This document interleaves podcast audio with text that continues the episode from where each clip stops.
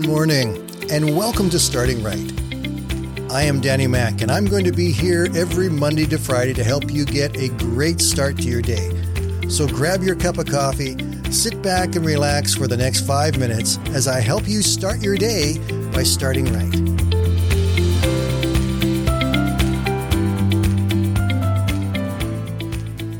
Hey, good morning, everybody. Before I went to bed the other night, I was watching the news. Now, I know that that's probably not the greatest way to set yourself up for a good night's sleep, but I happened to be doing it this night and I caught part of an interview where these two people were talking about some of the things that are breaking down in our society, the changes that have taken place over this last three years, why they're breaking down, why people are becoming less civilized towards each other in so many different ways. And one of the things that they said caught my attention. They referred to a study by a major university that showed that people are increasingly blaming other people for their own bad behavior. Now, we all know that's been around for a long time, but this study showed the increase of this action over the last while has been significant. People are not taking responsibility for their own actions. They feel they can say anything, do anything, and even become violent towards someone based upon the words or actions of someone else. And it's not their fault, it's the other person's fault. In Billy Graham's book, How to Be Born Again, he quoted this poem I went to my psychiatrist to be psychoanalyzed, to find out why I killed the cat and blackened my husband's eyes. He laid me on a downy couch to see what he could find, and here is what he dredged up from my subconscious mind. When I was one, my mommy hid my dolly in a trunk, so it follows naturally that I am always drunk. When I was two, I saw my father kiss the maid one day, and that is why I suffer from kleptomania today. At three, I had the feeling of ambivalence towards my brothers, and so it follows naturally now that I poison all my lovers. But I am happy now. I've learned the lesson that this has taught, that everything I do that's wrong is someone else's fault. It seems like we're born with this innate desire to blame someone else when we do something wrong. It's not my fault. It's not my fault. They did this to me first. My kids used to do that.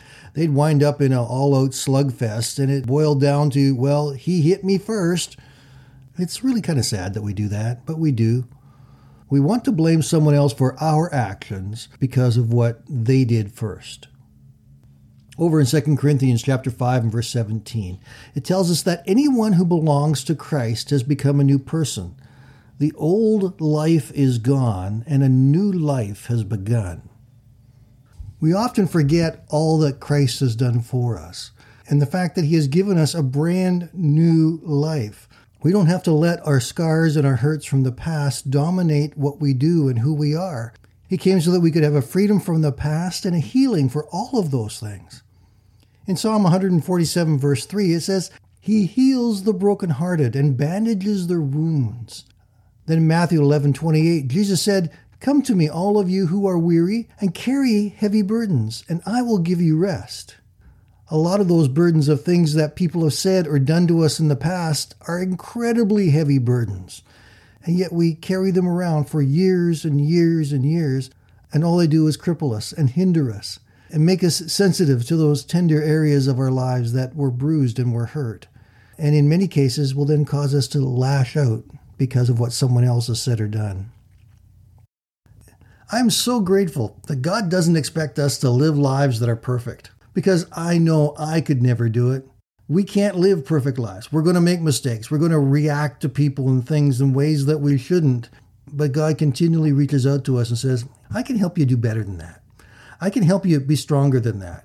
I can take care of that burden that you're carrying around and that weight that you're carrying around, and I can remove it from you so that you can start to experience love and compassion and grace and give you the joy that you want and need so desperately in your life well, things may be getting crazier around us, and we're seeing cancel culture, we're seeing arguments and physical fights and violent protests, and we're seeing all of these things happening around us. In the middle of all of that, there is an oasis of peace that God has for us, and it starts with what He does deep down inside of us, and it then permeates all that we are, so that we can truly have peace and joy in our lives. I hope you have a great day, my friends. We will talk again tomorrow.